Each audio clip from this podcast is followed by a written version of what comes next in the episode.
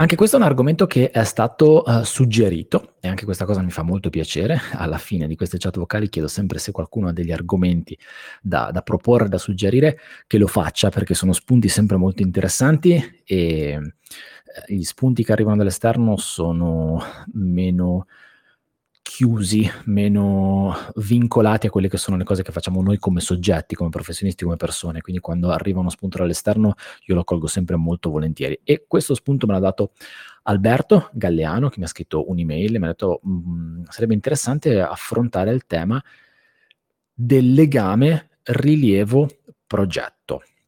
Questo è uno spunto molto interessante, e l'argomento proprio di questa chat vocale e della puntata del podcast che poi seguirà questa chat vocale, quindi questa registrazione, è il, è, è il legame che c'è tra il rilievo e il progetto.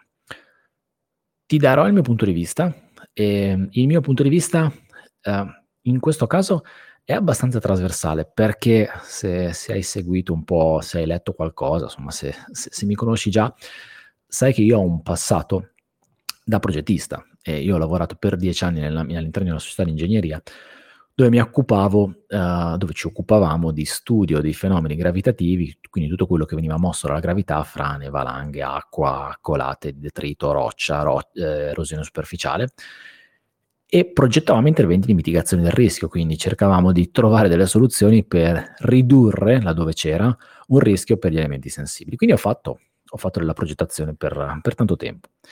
E quindi ho un punto di vista che, um, diciamo, ha anche quella, quella parte lì, quindi ti do il mio punto di vista avendo vissuto anche la parte della, del progettista. E in quel tempo io utilizzavo i dati che venivano rilevati, non facevamo noi internamente i rilievi, a meno di qualche cosa, cioè in realtà qualche strumento ce l'avevamo, ma molto speditivi e cose che erano proprio finalizzate dalle parti specifiche della progettazione. In realtà i rilievi venivano commissionati o da noi, o dalla no, la pubblica amministrazione, dall'ente che gestiva tutto il, il processo, e quindi c'erano dei soggetti che facevano i rilievi. E, e quindi ho il um, ho diciamo questo, questo background che provo a portare uh, all'interno di questa prima parte della chiacchierata. La premessa è che la progettazione di cui mi occupavo io non aveva niente a che vedere con la progettazione, tra virgolette, civile, quindi edilizia. Non mi occupavo di edilizia, non mi occupavo di urbanistica, mi occupavo essenzialmente di territorio, di dissesto idrogeologico e di, uh, di aree esterne, ambienti esterni, quello che era mosso davvero dalla gravità. Poi in realtà lavoravamo anche nella, nell'ambito marino, e quindi le cose venivano mosse dal vento, però tutte cose naturali. Però ti do il mio punto di vista. E mi sento di fare una divisione iniziale, perché il lavoro del progettista spesso non è uh, soltanto quello di fare un progetto, e se penso a un progetto penso ai calcoli di una fondazione, a, ai calcoli di un, di un pilastro, di una, stra- di una trave per una struttura di, un, di, di in elevazione, alla scelta dei quantitativi per fare un computo metrico di una serie di opere per, ad esempio, fermare, uh, placcare una parete rocciosa. C'è una parte prima, non sempre, ma nel mio caso c'era, in tanti casi c'è, che è quello dello studio. Lo studio di un fenomeno, o lo studio di un qualcosa che è propedeutico alla progettazione, e quindi il rilievo spesso si, si mette ancora prima, cioè si mette all'inizio di tutto quanto. Il dato che viene proposto, che viene consegnato in output al rilievo, viene preso da qualcuno, spesso è la solita figura che, gesti- che fa lo studio e poi fa il progetto, altre volte no, sono figure diverse. Viene preso da qualcuno che fa uno studio, e poi i risultati di questi studi, eh, ripresi insieme ai dati del rilievo, vengono utilizzati per fare il progetto. Questa parte è una parte per niente trascurabile, perché aggiunge secondo me un tassello di tutta rilevanza per quello che è l'importanza del rilievo. E ti faccio un paio di esempi eh, relativi a dei a dei casi concreti su, in cui ho lavorato. Nell'ambito delle valanghe, io ho lavorato molto nell'ambito delle valanghe perché il titolare della società dove lavoravo prima eh, ha una cattedra all'Università di Pavia nell'ambito proprio eh, dell'ingegneria ambientale. Il suo corso si chiama Neve Valanghe, quindi lavoravamo molto nell'ambito delle valanghe. Una valanga si stacca mediamente su versanti che hanno una pendenza tra i ventotto e i cinquanta gradi, con determinate caratteristiche. Uh, però già lì l'individuazione della pendenza di un versante è un, è un fattore che mi permette di capire se ci sono delle aree di potenziale rischio o di maggiore rischio per il distacco di valanghe. E in quelle aree um, è più probabile che avvenga il distacco delle valanghe, quindi dovrò andare a intervenire come progettista se voglio intervenire direttamente nella parte alta, nella parte di monte, con delle opere di ritenuta nel manto nevoso. Nella caduta massi, uh, la pendenza di un versante influisce tantissimo su quella che è l'energia cinetica del masso di progetto, si chiama, cioè il masso che viene individuato come potenzialmente staccabile da una parete e viene utilizzato come elemento di progetto per progettare l'energia di assorbimento delle opere paramassi. Più è pendente una parete e più uh, l'energia cinetica um, è alta. In realtà l'energia è sempre quella, perché se pa- faccio partire un masso da una certa altezza, all'inizio è tutta energia potenziale e poi arriva l'energia, si trasforma in energia cinetica, ma c'è una differenza se il versante è un versante inclinato e c'è la differenza tra il livello di inclinazione, perché c'è una dissipazione dell'energia durante il rotolamento del masso. Per assurdo, una parete completamente verticale, un masso non colpisce niente durante la caduta, va a impattare uh, sulla rete paramassi che sta sotto con, la, con l'energia praticamente in linea teorica mai dissipata. Nel, nel, nell'ambito dell'idraulica, eh, la pendenza di un'asta idrica, sia che si tratti di, um, sia che si tratti di, in, diciamo di idraulica di fondovalle, sia che si tratta di bacini montani, di torrenti montani, e influenza tantissimo la velocità della corrente. E nell'ambito dei, dei fiumi di fondovalle, una differenza di un per mille può far cambiare tanto la velocità. Cambiare la velocità vuol dire che Se, una, se un fiume esonda, la velocità associata alla corrente in movimento si può tradurre in aree allagate con delle velocità della corrente in quelle aree allagate che sono più o meno alte, e questo si traduce in perimetrazioni diverse delle aree eh, a cui viene associato un rischio idraulico, e questo a sua volta si traduce in vincolare da un punto di vista urbanistico delle aree, perché il piano Uh, delle aree esondabili dice che in quella zona la pericolosità è tale da non permetterti di, ric- di costruire niente, oppure da permetterti di fare soltanto una serie di operazioni. Questo per farti capire che già in questa fase il rilievo dà a chi fa lo studio dei dati che sono talmente importanti, talmente delicati, che i risultati che derivano dallo studio, che si appoggia ai dati di questo rilievo, hanno un potere enorme, hanno um, una responsabilità. La responsabilità è della persona, ma credo che la responsabilità si tramandi anche all'interno dei dati che vengono elaborati sulla base delle informazioni del rilievo.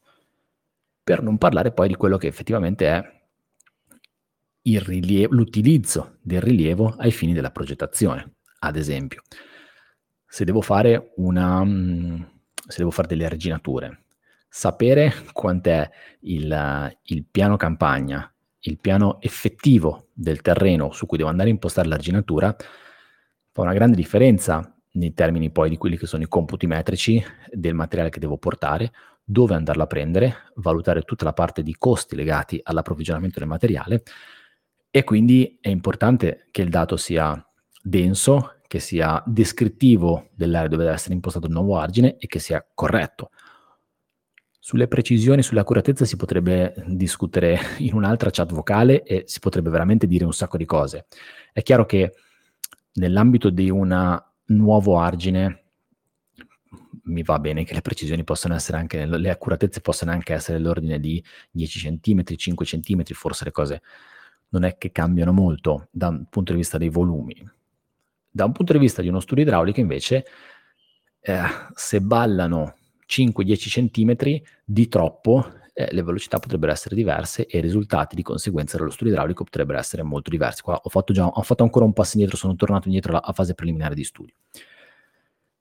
Um, se devo progettare un'opera di difesa dalla caduta massi, potrebbe trattarsi di una placcaggio con delle reti in aderenza che possono essere di vario tipo, quindi reti uh, a doppia torsione semplice oppure delle reti con rinforzo di funi, funi perimetrali, funi di bordo e delle reti a maglia grossa. Um, ci sono delle, delle soluzioni, almeno c'erano quando mi occupavo di queste cose, adesso credo che le cose siano ancora migliorate, uh, che hanno dei poteri di ritenuta ancora maggiori, perché hanno delle, la possibilità di trattenere gl- blocchi anche piuttosto grossi, e è importante sapere quante ne devo mettere, e quindi il rilievo mi permette di capire uh, quali sono effettivamente le quantità di roba che devo mettere in parete e quindi i costi che devono essere associati a queste cose. Um, non è banale, uh, non è banale e è facile dire, ad esempio, vabbè, m- mettiamoci cento metri quadri di rete, stiamo un po' più larghi, eh, però alla fine se, se il rilievo che ti viene consegnato è un rilievo attendibile, perché devi stare un po' più largo? Alla fine i soldi che utilizzi nello stare un po' più largo potresti utilizzarli In, ter- in termini di progettista, quindi che compila un quadro economico, potresti utilizzare da un'altra parte, potresti utilizzare per mettere qualcosa in più, potresti farli risparmiare alla pubblica amministrazione, potresti farli risparmiare ai contribuenti. Adesso qua mi, mi infilo in cose da cui asco subito, uh, le eh, questioni legate a tasse, contribuenti, soldi della pubblica amministrazione, la finisco subito. Però se il tuo rilievo è buono, perché andare in maniera grossolana a fare dei computi e perché stare un po' più largo? Attieniti a quello che ti viene dato. Però allora la domanda è, ma il rilievo è veramente buono? Di quanto mi posso fidare del rilievo che mi è stato dato? Quanto è importante l'accuratezza del dato che mi viene restituito? Quanto è importante la bontà della ricostruzione orografica, morfologica o tridimensionale? Visto che adesso si parla molto di rilievi tridimensionali, di reality capture, di laser scanning, di fotogrammetria. Quanto è affidabile la geometria che mi viene restituita? Sono proprio sicuro che il modello sia fatto così e non abbia subito una distorsione perché chi ha fatto il rilievo non è stato attento a vincolare il modello dove doveva essere vincolato.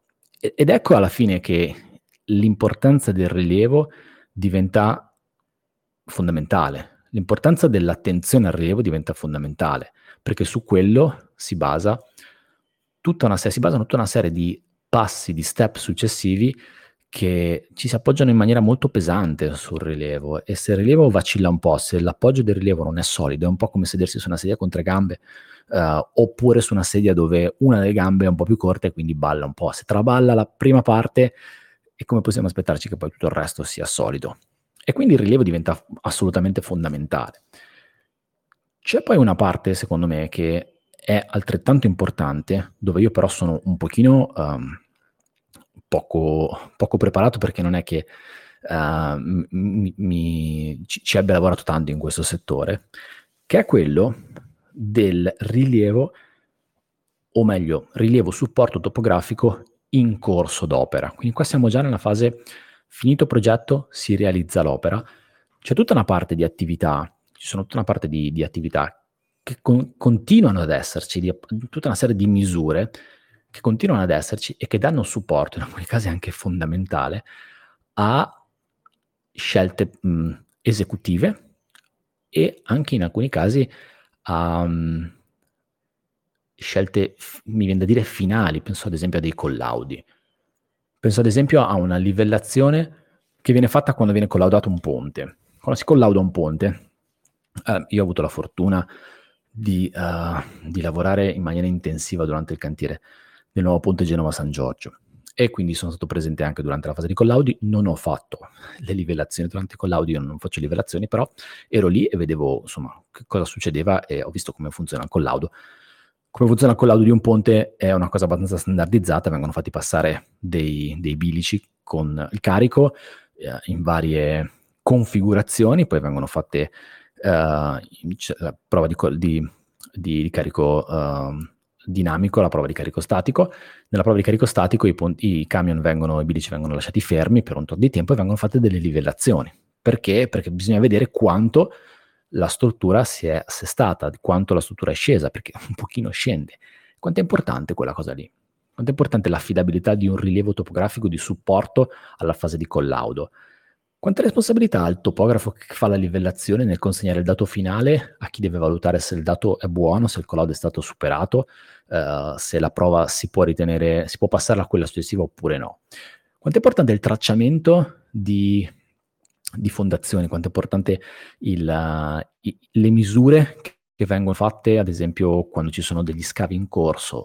Vedo su LinkedIn tante immagini, sono molto affascinanti, di talpe che scavano gallerie e di attività di supporto topografico durante l'escavazione. Quanto è importante quella cosa lì? Allora, quanto diventa veramente fondamentale il ruolo di chi fa la misura a supporto di quell'attività? Ieri uh, è stato molto emozionante da parte mia. Ho fatto una chiacchierata per il podcast di tre D Metrica e per il canale YouTube con il mio professore di topografia, eh, il professor Stefano Gandolfi dell'Università di Bologna. La chiacchierata andrà fuori um, martedì, martedì prossimo. E, um, sia in, uh, durante la chiacchierata che verrà pubblicata, sia in, uh, in tra virgolette, un fuori onda, come dicono quelli bravi, uh, che c'è stato alla fine, quando abbiamo finito la chiacchierata, Um, abbiamo, ci siamo scambiati un paio di considerazioni ed è stato molto illuminante. Um, è stato molto illuminante perché mi ha dato il suo punto di vista da accademico, estremamente dentro la materia, con una visione molto trasversale ed un occhio molto critico e anche orientato verso il mondo professionale. E lui mi diceva: pensa quanto è importante il lavoro di chi fa un rilievo e quali sono le conseguenze che si può portare dietro una misura, eh, tra virgolette, sbagliata, anche se lui non, lui non ha usato questo termine, questo aggettivo, e lo uso io perché è stato molto, molto più, più cauto, non più cauto, molto più oggettivo nella, defini- nella definizione di misura, anche perché non esiste una misura corretta e una misura sbagliata. Comunque, pensa quanto è difficile, quanto è importante dare la misura giusta, e anche qua uso un altro aggettivo sbagliato, e qual è la responsabilità di quella misura all'interno di un processo.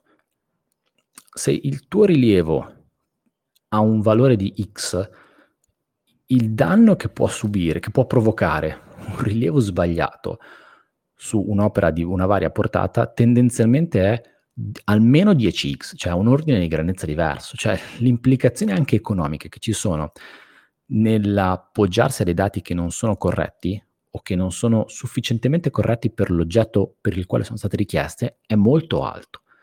E questo è vero, e questo è assolutamente vero. Qua si potrebbe poi aprire un altro capitolo legato alla responsabilità di chi fa questo lavoro, e, e poi si potrebbe aprire un altro sottocapitolo legato al quanto è importante eh, che il lavoro sia capito um, e, e anche pagato per la responsabilità che ha. Però qua magari se, ne vo- se volete ne parliamo, però non era lo scopo di questa, di questa chat vocale.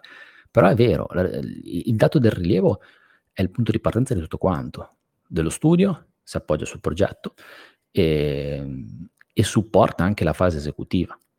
È abbastanza cruciale, io credo che sia molto, molto rilevante, un tema molto centrale di questo periodo dove la tendenza è quella di semplificare molto le cose, uh, semplificare molto l'acquisizione del dato, rendere tutto quanto user friendly, quindi il rischio che poi uno non riesca bene a controllare che cosa c'è dietro e ad avere il, il, la contezza di quello che sta facendo, ha misurato e sta consegnando.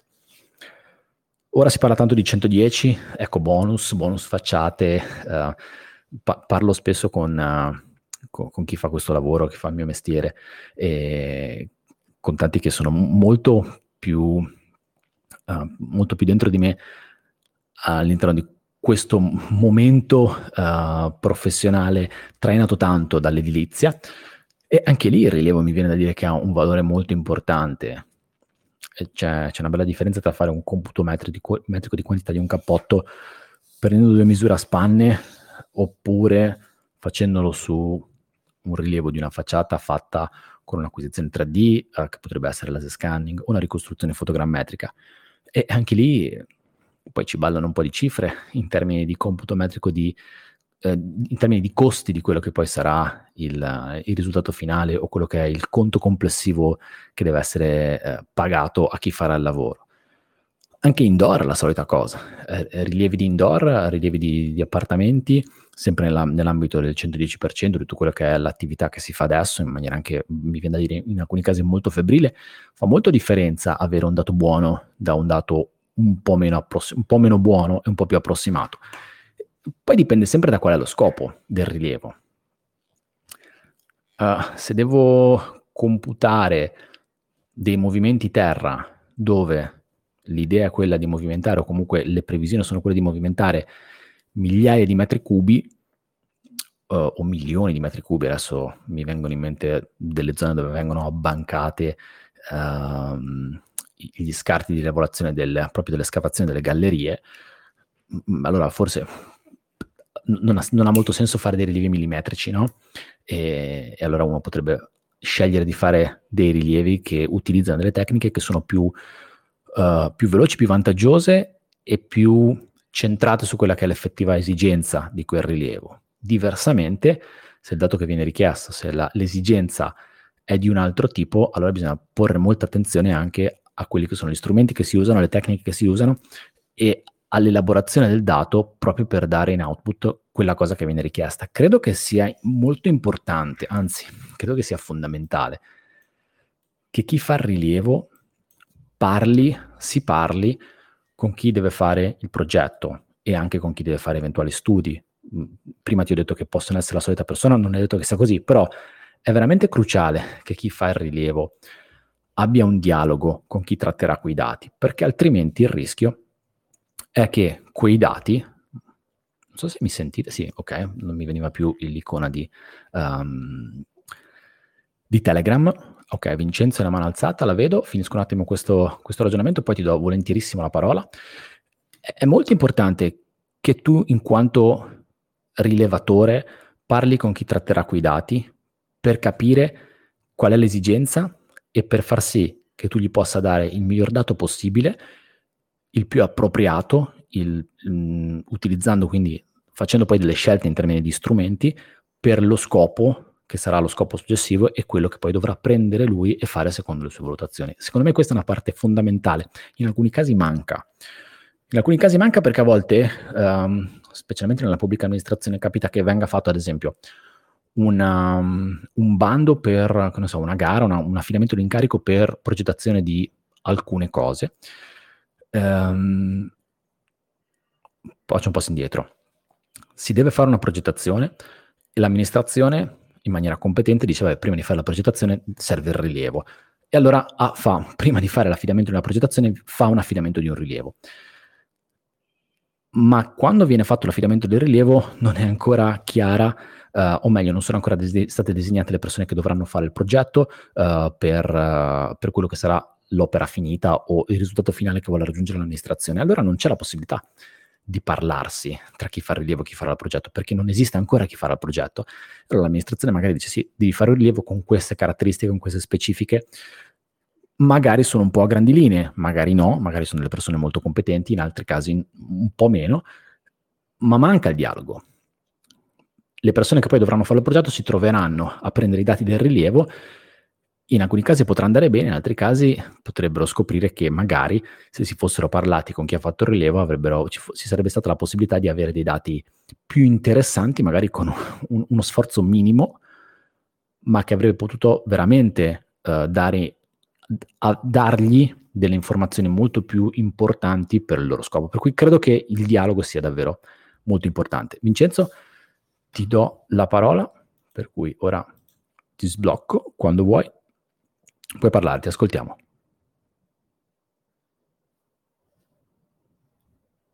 Dovresti smutare. Ah, ah ok, ok, scusate. Eh, sì, intanto grazie Paolo per queste condivisioni che fai, che sono sempre molto interessanti. Grazie eh, a te. No, eh, figurati. Eh, no, il mio intervento era eh, riferito a, nel, io lavoro più nel settore invece della progettazione architettonica e diciamo il tema più forte del momento, il centodieci, il superbonus al centodieci per cento, e eh, uno degli spauracchi che abbiamo avuto non da adesso, già da quando era uscito il, il, l'eco bonus al sessantacinque per cento, era rispettare quel famoso venticinque per cento minimo della superficie disperdente, no? E, e, e questo era un dato fondamentale, cioè era, è, è sempre stato fondamentale conoscere il fabbricato in modo, come dire, mh, eh, con dei dati oggettivi forti, perché, okay. eh, perché sostanzialmente se io devo rispettare questo venticinque per cento, oppure se supero il venticinque arrivo al cinquanta, allora si chiama... Ehm, eh, adesso mi viene il termine, è una ristrutturazione di, di primo livello anziché di secondo livello. Eh, il, era fondamentale avere un dato oggettivo, cioè se io poi in sede di eh, dibattimento avrei dovuto dimostrare che effettivamente ho, ho, ho superato quelle cifre, come, come, avrei, come l'avrei dimostrato con la B I M della metrica e quant'altro, okay. eh, sicuramente adesso il rilievo, il rilievo di un fabbricato eh, il più preciso possibile è quasi fondamentale, cioè bisogna partire da dati oggettivi, non un secondo. Ok, okay. Uh, grazie Vincenzo per il tuo intervento. Um, mi viene da dire allora, e magari ti, ti richiedo uh, ancora una tua considerazione, um, quali siano o se ci sono secondo te delle uh, degli standard o comunque delle accuratezze che um, che dovrebbero essere rispettate o che non serve raggiungere per questo tipo di interventi. Ad esempio, forse il millimetro non serve, però magari i dieci centimetri sono un po' troppi. Tu hai un'esperienza in questo senso? Eh beh, diciamo che adesso con laser scanner ci siamo avvicinati a delle precisioni, se vogliamo, anche eccessive, però fino all'altro giorno si andava con un laser metrico classico, cioè ehm, dove eh, la, gli errori secondo me erano anche nell'ordine dei venti trenta centimetri, cioè io mi sono ritrovato fabbricati che ehm, i rilievi dicevano una cosa, poi sul posto mi ritrovavo degli scarti anche eccessivi a mio avviso. Ok. Eh, ehm, sicuramente avere una visione globale, sì, sicuramente non serve la precisione a uno o due centimetri, perché magari eh, poi su un calcolo eh, delle dispersioni termiche magari il, l, la percentuale d'errore è limitata, però ecco eh, se, un, se un fabbricato, se un condominio magari di sessanta ottanta unità in, Eh, abitative, è chiaro che eh, può essere determinante. Chiaro, assolutamente. Grazie Vincenzo. Prego, ciao. Ciao, ciao. Gabrio, eccoci. Quando vuoi ti puoi smutare, mi fa piacerissimo che sentirci. Ciao Gabrio.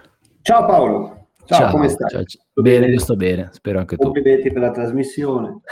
Complimenti per la trasmissione è una cosa che si diceva un sacco di anni fa. Sì, ho molto da radio, poi la dedica, poi dopo alla fine vorrei fare una dedica. Ok, no? Allora ok, ti lascio lo spazio per la dedica. Ciao Paolo. No, molto molto interessante il, la, la tematica. Sì, eh, all'inizio della, della, della registrazione dicevi che sta iniziando anche a capire come fare a coinvolgere le persone. Sicuramente l'anticipo il giorno prima dell'orario e della cosa aiuta, okay. aiuta a organizzarsi. Mm, visto che il tema, le altre volte avevo seguiti a spizzichi e bocconi, mm. non tutte, così ci si riesce a organizzare. Quindi se posso votare, voto per il, l'advice il giorno prima sull'orario del voto. Del meeting.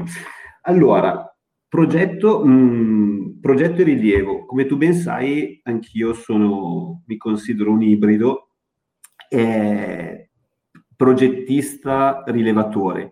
Mm. Come architetto, mh, tu appunto hai parlato dell'esperienza sul, sui rilievi ambientali, sulle progettazioni eh, ambientali. La mia esperienza è sull'ambito invece dell'edilizia e del cantiere. Ok. Eh, Il rilievo, mh, come hai detto giustamente anche tu prima, fa parte del progetto, del processo di progettazione, perché è la fase di comprensione, di studio. Quindi qualunque progettista deve prima di tutto rendersi eh, conto dei, da, del, dei dati alla base. Eh, quando le cose sono semplici, devo arredare una stanza, la persona che deve progettare l'arredo si fa anche il rilievo. Quando le cose cominciano a diventare più complesse e c'è bisogno di strumenti specifici, ecco che allora eh, viene in, eh, entrano gli specialisti. Però, come giustamente tu hai sempre sostenuto, stiamo semplicemente parlando di più persone che però devono lavorare come se fossero un'unica persona, cioè deve essere un gruppo articolato. Ecco che allora mh, mi trovi perfettamente d'accordo, il rilievo deve essere qualcosa di condiviso sin dalle prime fasi con, con il fruitore del rilievo, con il progettista, con il fruitore del rilievo, con l'impresa che sta costruendo, e il rilievo visto a quel punto lì come eh, controllo qualità del cantiere in costruzione. Ecco che allora eh, anche quello deve essere condiviso con, eh, con l'impresa. Io vado con la Z-Scanner durante il cantiere per verificare la congruenza con ciò che viene costruito rispetto a ciò che viene progettato. Bisogna che sin dall'inizio ci siano comunque dei riferimenti fissi durante il cantiere che permettono poi di posizionare e orientare qualunque strumento si debba utilizzare, che sia una stazione totale, che sia un laser scanner, che sia dei voli, dei voli di drone. Per cui ovviamente è, è come se fosse un'unica persona a fare rilievo e, e progetto. Il gruppo di persone, la rete di persone deve collaborare, l'esperienza eh, della vita reale invece è molto differente, come, mm. come giustamente hai, hai evidenziato tu. Ci sono dei rilievi topografici che vengono richiesti mh, per il tipo di, di lavoro, ma che il progettista non considera minimamente utili. Sto pensando tante volte, il progettista fa fare il rilievo al topografo perché è un obbligo di legge, okay, ma non gli dà assolutamente importanza e si sta buttando via tempo, soldi. Altre volte, eh, negli ultimi due anni, con, con, la, con l'esigenza dello scan to beam e con il, l'andare sempre più in, in utilizzo delle, delle scansioni laser scanner per poi la modellazione, la modellazione BIM, lì invece ho visto la, l'eccesso opposto, cioè il collega che commissiona il rilievo laser scanner poi pensa che lui non deve fare più niente, che la comprensione del luogo, che il rilievo è fatto dalle macchine e si affida troppo. Eh, io ho visto i due, i, due, i due eccessi opposti. Far fare il rilievo perché è un obbligo di legge e poi non considerarlo, soprattutto con la topografia, con rilievi topografici, eh, pensiamo ai piani di lottizzazione, pensiamo alle strade, alcune cose che vengono veramente prese sotto gamba, e dall'altra parte invece pensare che la tecnologia ci permetta di, di spegnere il cervello, che un rilievo di reality capture, laser scanner o, o fotogrammetria che sia, eh, permetta poi dopo di demandare tutto il resto del lavoro in ufficio guardando nel monitor. Ecco, eh, questo è sempre però un um, quando, e quando succede questo, quando comunque l'utilizzatore del rilievo, non tanto il committente, giustamente tu prima hai detto, a volte viene commissionato un rilievo, ma il committente non è poi il fruitore o l'utilizzatore, esatto, del dato, e quindi questo porta a un disallineamento, il famoso brief, se fossimo fighi inglesi, esatto, il brief iniziale non c'è. Se uno va a vedere, per esempio, i documenti di, di associazioni di stampa anglosassone, come può essere R I C S, ci sono delle linee guida per l'affidamento di rilievi in cui ci sono tabelle da compilare con tutto quello che stavi dicendo tu prima, qual è il livello di accuratezza da raggiungere, qual è la, il deliverable atteso, quali sono il tempo di conservazione dei dati, per esempio. Cioè ci sono, il mondo anglosassone da questo punto di vista qui è molto più eh, proceduralizzato rispetto a noi, e nell'ambito del rilievo, nell'ambito della survey, questo aiuta anche a non creare fraintendimenti, a non... Eh, sparare alle mosche col bazooka e non dire che si va negli Stati Uniti col pedalò. Ecco. Cioè, eh, a, a volte, a volte il, la fase di affidamento del rilievo sconta l'ignoranza, nel senso di ignorare, non per forza si deve, il, l'utilizzo e il fruitore del, del rilievo.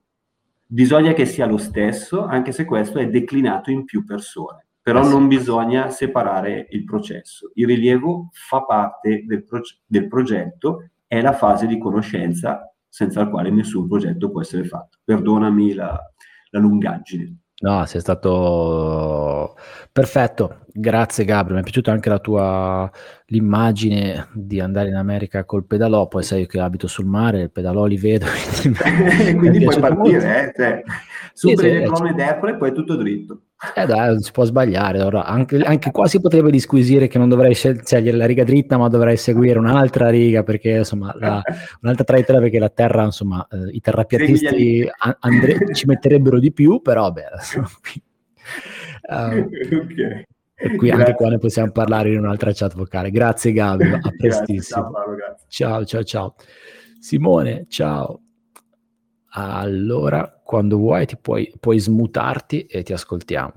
Anche a me, an- anche a te, fa- anche ciao. Con te mi fa piacere sentirti. Ciao. Sì, anche a me. Dai, io pienamente d'accordo con, con Gabriele per quanto riguarda il discorso che chi fa il rilievo si deve interfacciare con, con l'utilizzatore del rilievo, perché è inutile avere in mano macchinari fantastici quali laser scanner, droni, programmi, se poi alla fine eh, chi lo deve utilizzare non sa che dato vuole. Cioè puoi, eh sì. portare, puoi portare a casa con un laser scanner una quantità di dati enormi e poi ti sei scordato una cosa fondamentale. Questo... Cioè non è che te ne sei scordata, magari il committente non ti ha commissionato quella facciata, eh, quel cavedio che ti poteva dare lo spessore del muro, eh, ecco, mh, queste cose qui. È fondamentale eh, sapere sempre eh, a cosa serve il rilievo, cosa vi serve. Cioè, se vi serve per un computo lo facciamo in un modo, eh, se vi serve per, anch'io come... sono definiti altri, sono, sono un ibrido, cioè io mi faccio le mie progettazioni, mi faccio prima i miei rilievi con, con il B L K e però quando vado a fare il rilievo so cosa voglio. E spesso invece quando ti trovi con, con l'altra parte, con i committenti, non hanno idea di, di, di, cosa, di cosa vogliano, cioè, ottengono una quantità di dati e poi proprio quello manca, guarda, eh sì. guarda caso. Eh, eh sì. Pertanto... Pertanto è importante che sia un rilievo da drone, che sia un rilievo da, da laser scan, un terreno, un fabbricato. C'è sempre, secondo me, anche il progetto del rilievo, una cosa che, che a volte va, va presa in considerazione, cioè come progettare, come fare il rilievo, perché se no andare lì sul posto e poi improvvisare rischi veramente poi di perdere un sacco di tempo, di portare a casa cose, cose inutili.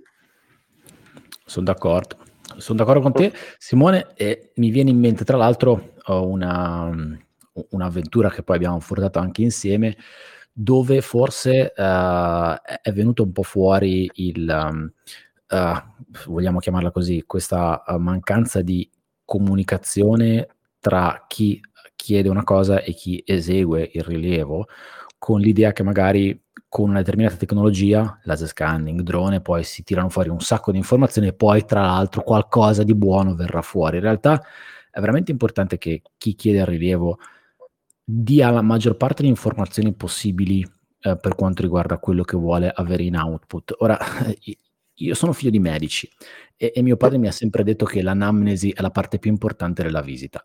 Quindi quando il paziente va dal medico e gli racconta tutto, quella è la parte in cui il medico deve ascoltare, perché vengono fuori un sacco di informazioni. E, e se manca quello, eh, poi mancano una serie di, di informazioni per poter poi andare alle fasi successive, che sono le cure, che sono le terapie e tutto quanto. E questo è un po', no? È un po' quando si parla committente e, e, e rilevatore, è un po' l'anamnesi della, del progetto. E, è importante sapere cosa serve. E aggiungo una cosa.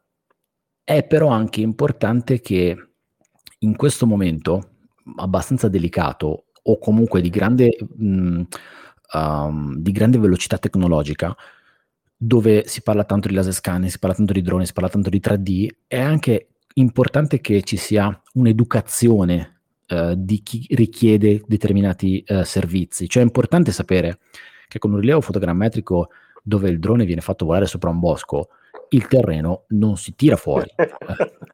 Non vi è fuori. No, scusa eh, se mi ci scappa da ridere, perché ma è la, ma è la verità. Quando richiedono rilievi da drone, dice ma io vorrei tutta quell'area lì, eh, prendiamo le cime degli alberi, appunto.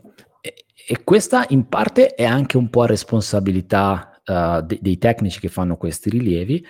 Uh, è vero anche che però le informazioni in questo momento vanno talmente veloce che una singola voce fa fatica a educare tanti clienti, quando poi magari si leggono su internet due milioni di cose che sembrano eh, farti passare quello strumento per miracoloso. Però è importante la parte di comunicazione, la parte anche di educazione uh, de- della cosa. Eh, immagino che anche per te sia, sia la stessa cosa. Quando tu mi parlavi spesso, uh, ci siamo confrontati nei tuoi rilievi ad esempio architettonici, um, sì, vai, entri con lo scanner, pigli tutto, sì, ma pigli tutto e poi dopo, poi dopo cosa ci fai con quel tutto? Tutto. Ma poi, allora, secondo me, anche se non sembra, io ho questa impressione di siamo all'anno zero di questi rilievi. Non eh sembra, sì. Perché la, la tecnologia c'è da tempo, ma io già eh, faccio rilievi con, con i laser scanner già dal duemiladieci. Era una cosa proprio... Cioè, nulla. Uno ogni tanto eh, a me mi vedevano come un pazzo che andava in giro con strumenti che costavano un sacco di soldi per fare rilievi architettonici dove, e eh, vabbè, ma i dieci centimetri chi se ne frega, no? Chiaro. Mentre oggi, da, dall'uscita del, del super bonus ad oggi, con questa storia delle tolleranze del due per cento, con questo terrore delle conformità urbanistiche, ora tutti vogliono rilievo laser scan. Ma usano la parola laser scan come se fosse la soluzione a tutti i problemi, e invece eh, devi sapere co- cosa, eh, cosa ti do, devi sapere cosa quello che usi, ecco. Non è veramente, cioè è tanto che esiste, ma secondo me il duemilaventi e il duemilaventuno sono stati gli anni, sono gli anni zero del, mm. di, di questa tecnologia, anche per i droni, eh. Questo secondo me vale anche per i droni, bensì che sì. fosse già qualche anno che, che sono in giro. È vero. È vero. Grazie Simone. Dai, vi lascio, grazie, ciao. Grazie mille. Um, una cosa che mi viene uh, da dire, da aggiungere, poi uh, io sono ancora qua, per cui chi vuole alzare la mano e dare il proprio contributo, io ne sono felicissimo. Mi, mi piace questo modo in cui si stanno svolgendo queste, queste chat vocali. Una cosa che mi viene da dire è che sempre nell'ambito della comunicazione, poi alla fine, come vedi, siamo ritornati, siamo uh, a, approdati al, al, alla comunicazione, che alla fine è, per noi esseri umani, è la base di tutto. Um, comunicazione tra chi chiede un progetto, chi chiede un rilievo e, e chi fa il, chi dà, dà il dato. Um, è anche importante sapere, da una parte, che cosa aspettarsi, dall'altra che cosa restituire. Mi spiego meglio, e ne abbiamo parlato anche in, in altre occasioni, mi confronto sempre con, questa, in, con alcuni di voi su queste tematiche. Um, lasciamo un attimo da parte quella che è uh, la, la, la topografia tradizionale G P S stazione totale, anche se lì si potrebbe aprire un altro capitolo, ad esempio banalmente sui sistemi di riferimento, quindi sapere qual è il sistema di riferimento, o meglio chiedere un sistema di riferimento che abbia senso è importante, in modo tale che chi fa il rilievo poi restituisca in quel sistema di riferimento, però la teniamo un attimo da parte. Sapere che cosa riceverai da un rilievo uh, fatto con tecniche Structure from Motion, da immagini fotografiche che possono essere da drone o possono essere con camera terrestre o da un rilievo laser scanner, è molto importante.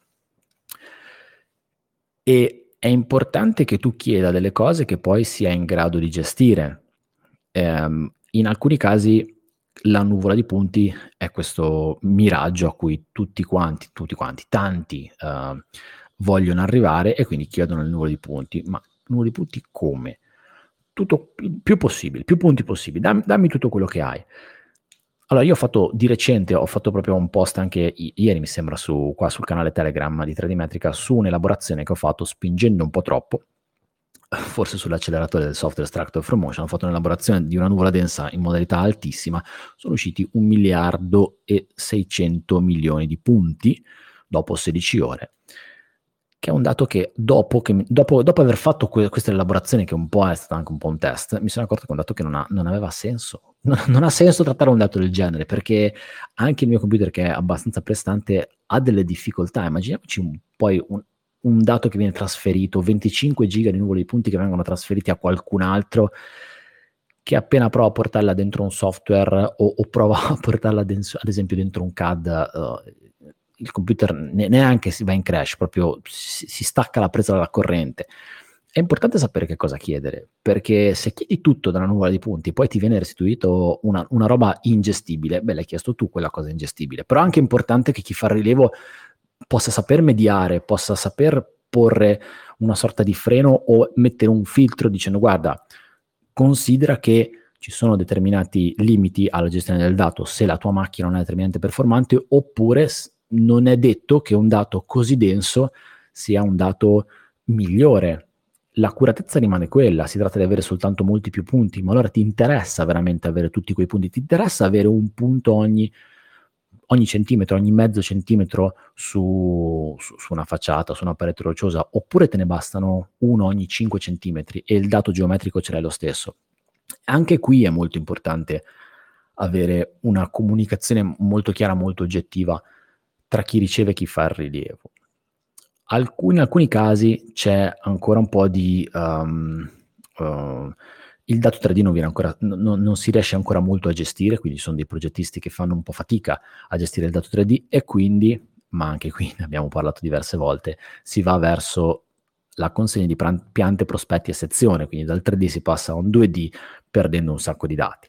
In altri casi invece, e le cose mi sembra che stiano un po' migliorando, c'è più consapevolezza della potenzialità di un dato tridimensionale, quindi anche in questo caso vengono chiesti e vengono gestiti dati in questo senso. Però anche lì le modalità di, gest- di trasmettere un dato tre D sono tante, eh, il peso può essere molto diverso e anche poi le difficoltà che possono scaturire da un dato di questo tipo possono essere molto diverse. Altra cosa sono le misure topografiche, le misure G P S, le misure eh, con stazione totale. Anche qui veramente si potrebbe uh, aprire un altro mondo, però lì da un punto di vista del dato che viene dato in output la vedo un po' più semplice. I punti G P S sono dei punti che hanno delle coordinate, da latitudine, longitudine, quota ellissoidica si passa eventualmente a nord-est e quota ortometrica, oppure si rimane un sistema geografico. La stazione totale ha un suo sistema di riferimento che però, se è appoggiato a dei punti in coordinate assolute, Uh, si lega a quel sistema di riferimento, ma si tratta sempre di punti. Um, è chiaro che lì poi subentra il, il, con lo strumento, o meglio la modalità di acquisizione che è stata fatta per lo scopo dell'utilizzo di quel dato, e quindi si ritorna al punto di partenza. Chi fa il rilievo lo fa con determinata coscienza, con determinata conoscenza e assumendosi delle responsabilità dopo aver comunicato con chi deve utilizzare questo dato. Se viene richiesto un monitoraggio di uno spostamento di un muro, eh, con una stazione totale che ha una precisione angolare di cinque secondi, beh, io posso vedere soltanto alcuni spostamenti, ma se voglio andare su spostamenti un po' più spinti, forse lo strumento che devo utilizzare è uno strumento dove la precisione angolare è più bassa, un secondo o addirittura mezzo secondo, e lì sta a chi fa la misura sapere quale strumento utilizzare, ma sta anche a chi chiede un dato dire qual è la misura, o meglio qual è la, l'osservazione che si aspetta di ottenere. La stessa cosa vale per una misura satellitare.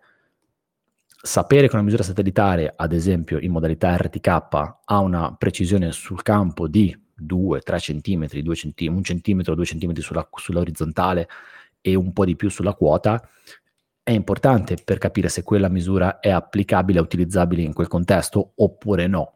Magari è pure troppo, in altri casi potrebbe non essere, uh, potre- potrebbe non andare bene.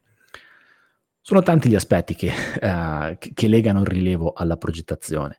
Uh, io in questo momento non sono un ibrido, nel senso che io ho fatto la, la, la progettazione e mi occupavo solo di questo, acquisendo dati di rilievo, dati fatti da altri, rilievi fatti da altri. Adesso mi occupo soltanto di, di, di, di fare rilievi, quindi di dare dati a chi fa la progettazione. Non ho passato, non ho vissuto questa fase di ibrido per, per scelta, per, per volontà, e, e un po' mi manca. Quindi in, le mie considerazioni sono un po' divisive. Ho, ho avuto un prima e ho un dopo.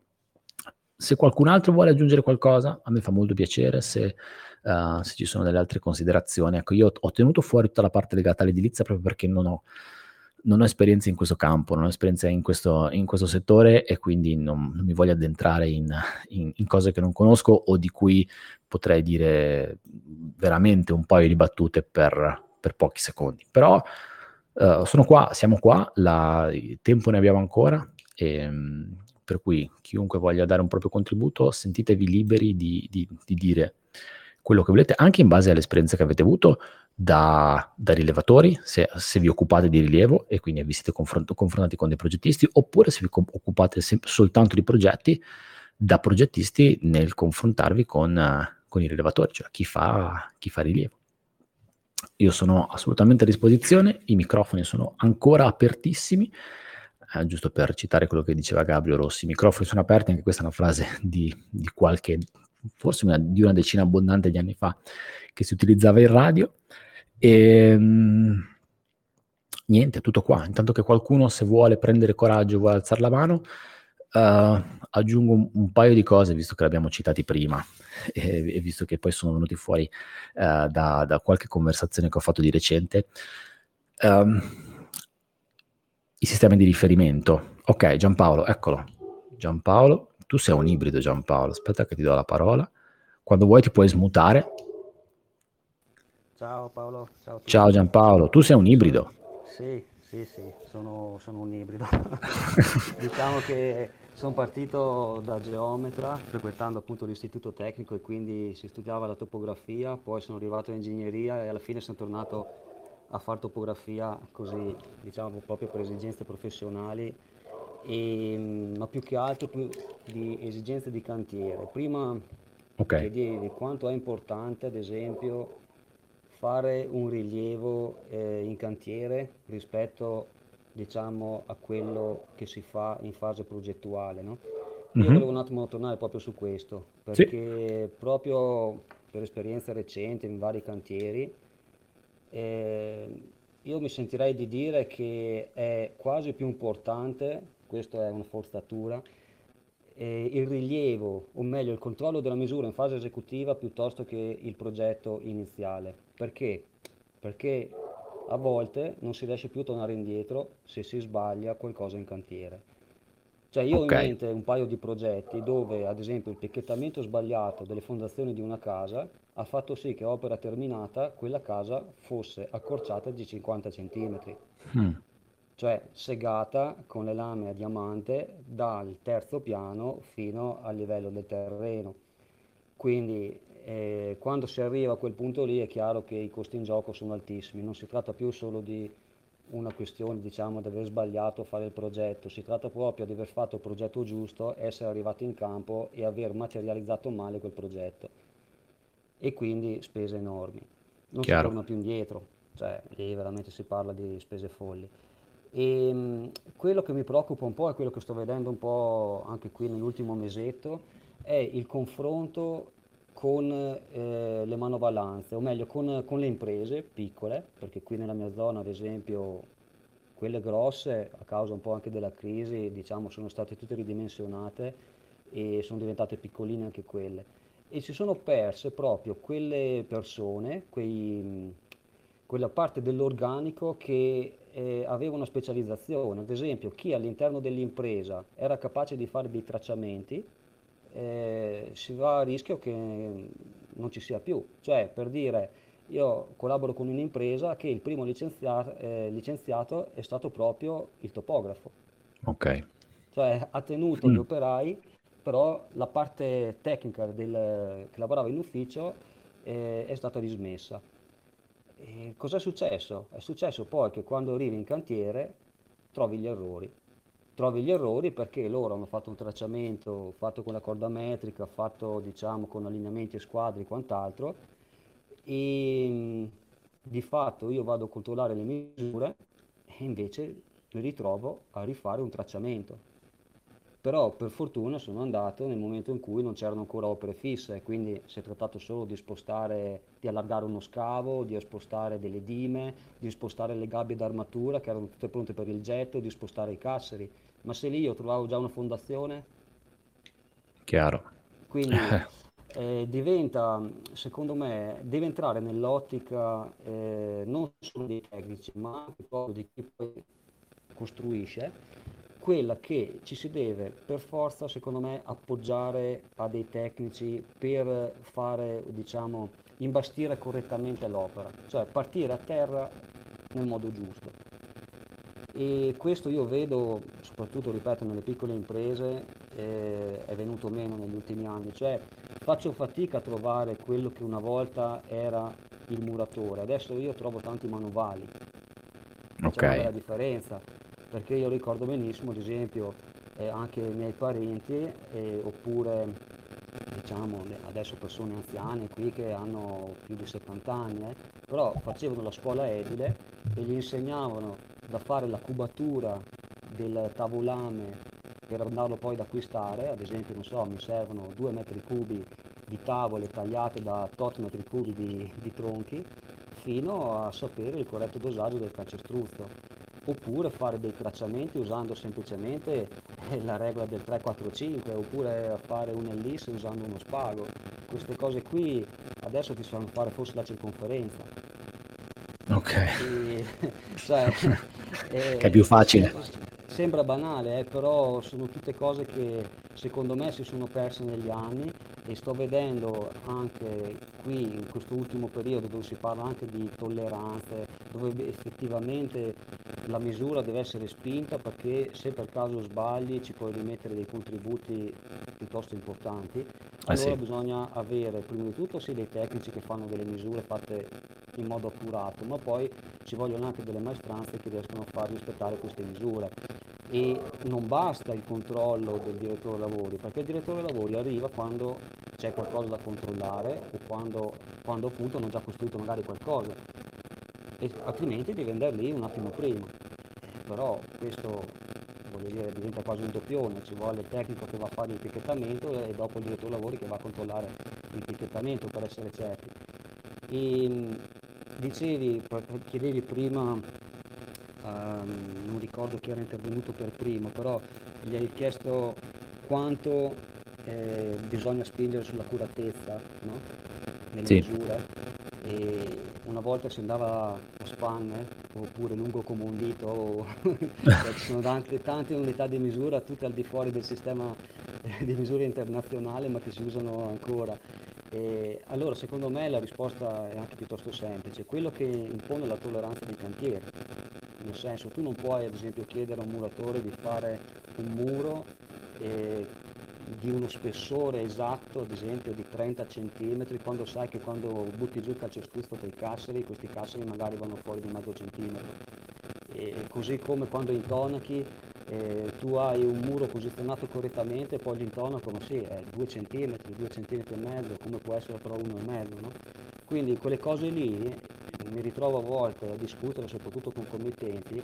Loro non capiscono che quella tolleranza ehm, deve esserci, deve esserci, e se no gli devi dire: ok, allora prenditi la cazzuola in mano e prova a farlo tu, okay. e, vediamo, e vediamo quanto sarai preciso.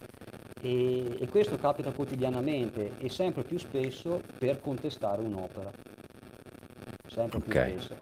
E devi allora prima di tutto fargli capire quanto è la tolleranza di costruzione, devi fargli capire quanto è la tolleranza di uno strumento utilizzato per fare il picchettamento iniziale, e soprattutto dopo eh, l'impresa deve sapersi difendere, e per sapersi difendere, come dicevi prima, serve un rilievo accurato iniziale, perché se quello ti manca, allora eh, diciamo sei già dalla parte del torto. Eh, un, un caso qui da noi emblematico, non so se è solo una normativa nostra provinciale, però ad esempio sono interventi liberi, quelli eh, diciamo di sistemazione del terreno, di livellamento del terreno, cioè non necessariamente orizzontale, diciamo anche inclinato per vigneti o quant'altro, dove però hai movimenti terra inferiore a un metro. E quindi cosa significa questo? Che uno non presenta nulla in comune, perciò il committente si sente autorizzato a non far fare il rilievo, no? dello stato attuale. Okay. Lui manda lì l'impresa a fare il lavoro, questa mi dicono: ok, qua mi spiani qua, e là mi butti un po' di riporto là, e alla fine viene fuori il tuo bel livellamento.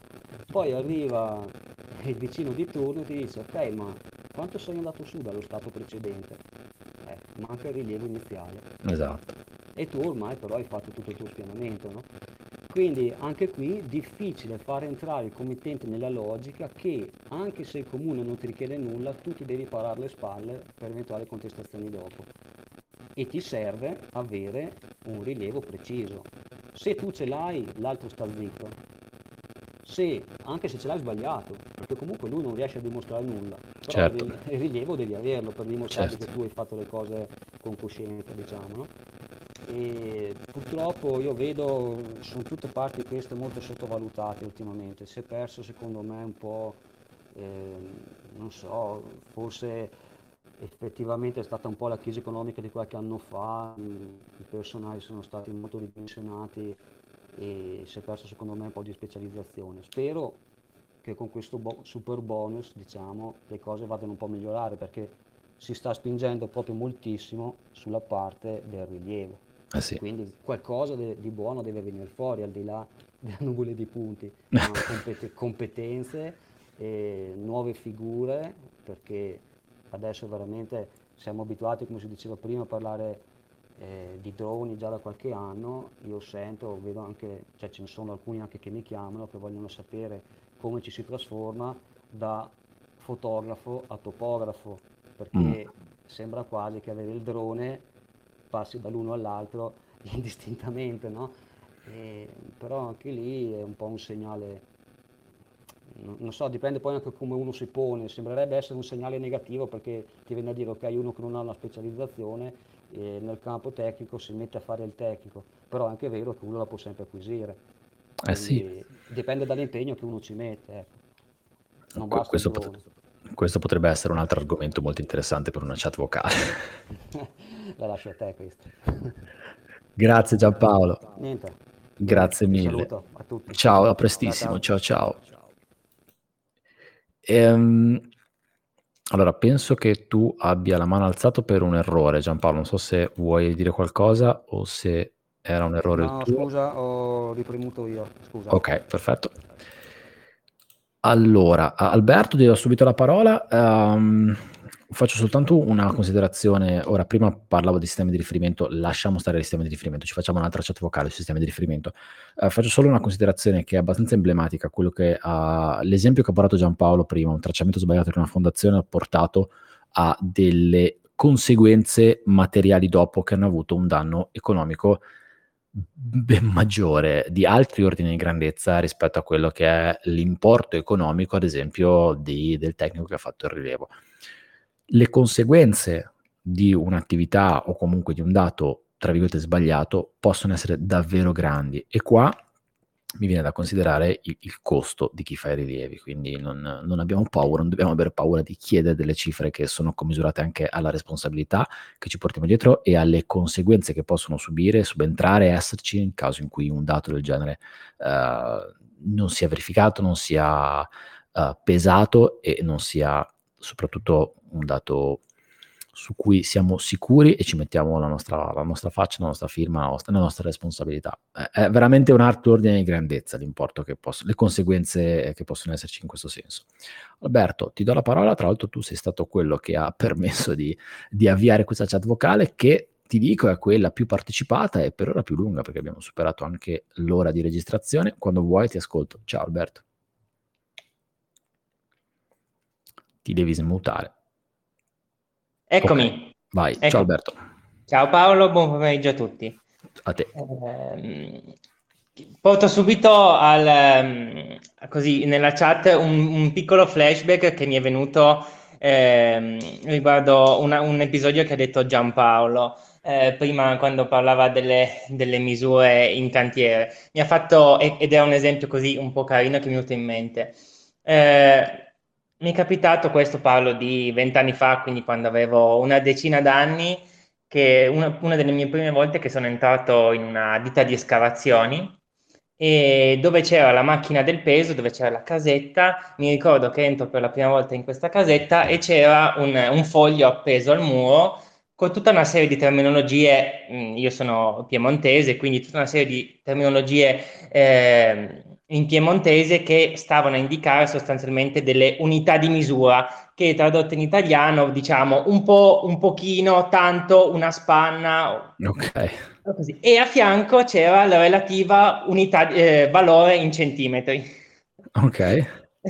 E questo mi ha fatto, mi ha fatto sorridere perché eh, faceva capire un po' al tempo quindi parliamo appunto di vent'anni fa, quali erano eh, nell'ambito più delle escavazioni, però comunque quali erano gli ordini di grandezza de, dell'epoca. Sicuramente era un altro periodo storico un po' più florido dal punto di vista dell'edilizio o quant'altro, però ehm, mi è sempre rimasto lì questo...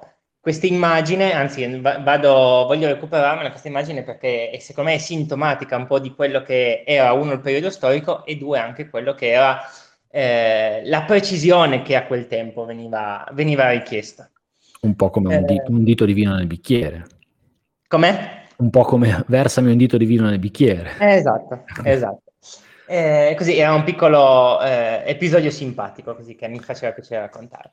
Eh, come hai detto tu, sì, eh, ho voluto così affrontare questo, questo tema un po' per alcuni episodi che, che mi sono capitati, e tu adesso stavi proprio affrontando il tema economico e è un po' questo il, il tema appunto che volevo affrontare, perché la mia era un pochettino una, un argomento un po' provocatorio, ma più che altro perché spesso mi è capitato con, con alcuni professionisti che avevano da realizzare opere idrauliche, quindi su fiumi, eh, e avevano quindi e parliamo, avevano computato eh, delle spese del, dell'ordine del milione di euro, Eh, e richiedendo un, un, un topografo, uno specialista che effettuasse il rilievo, alla parte di rilievo avevano dedicato qualcosa come qua, qualche migliaia di euro.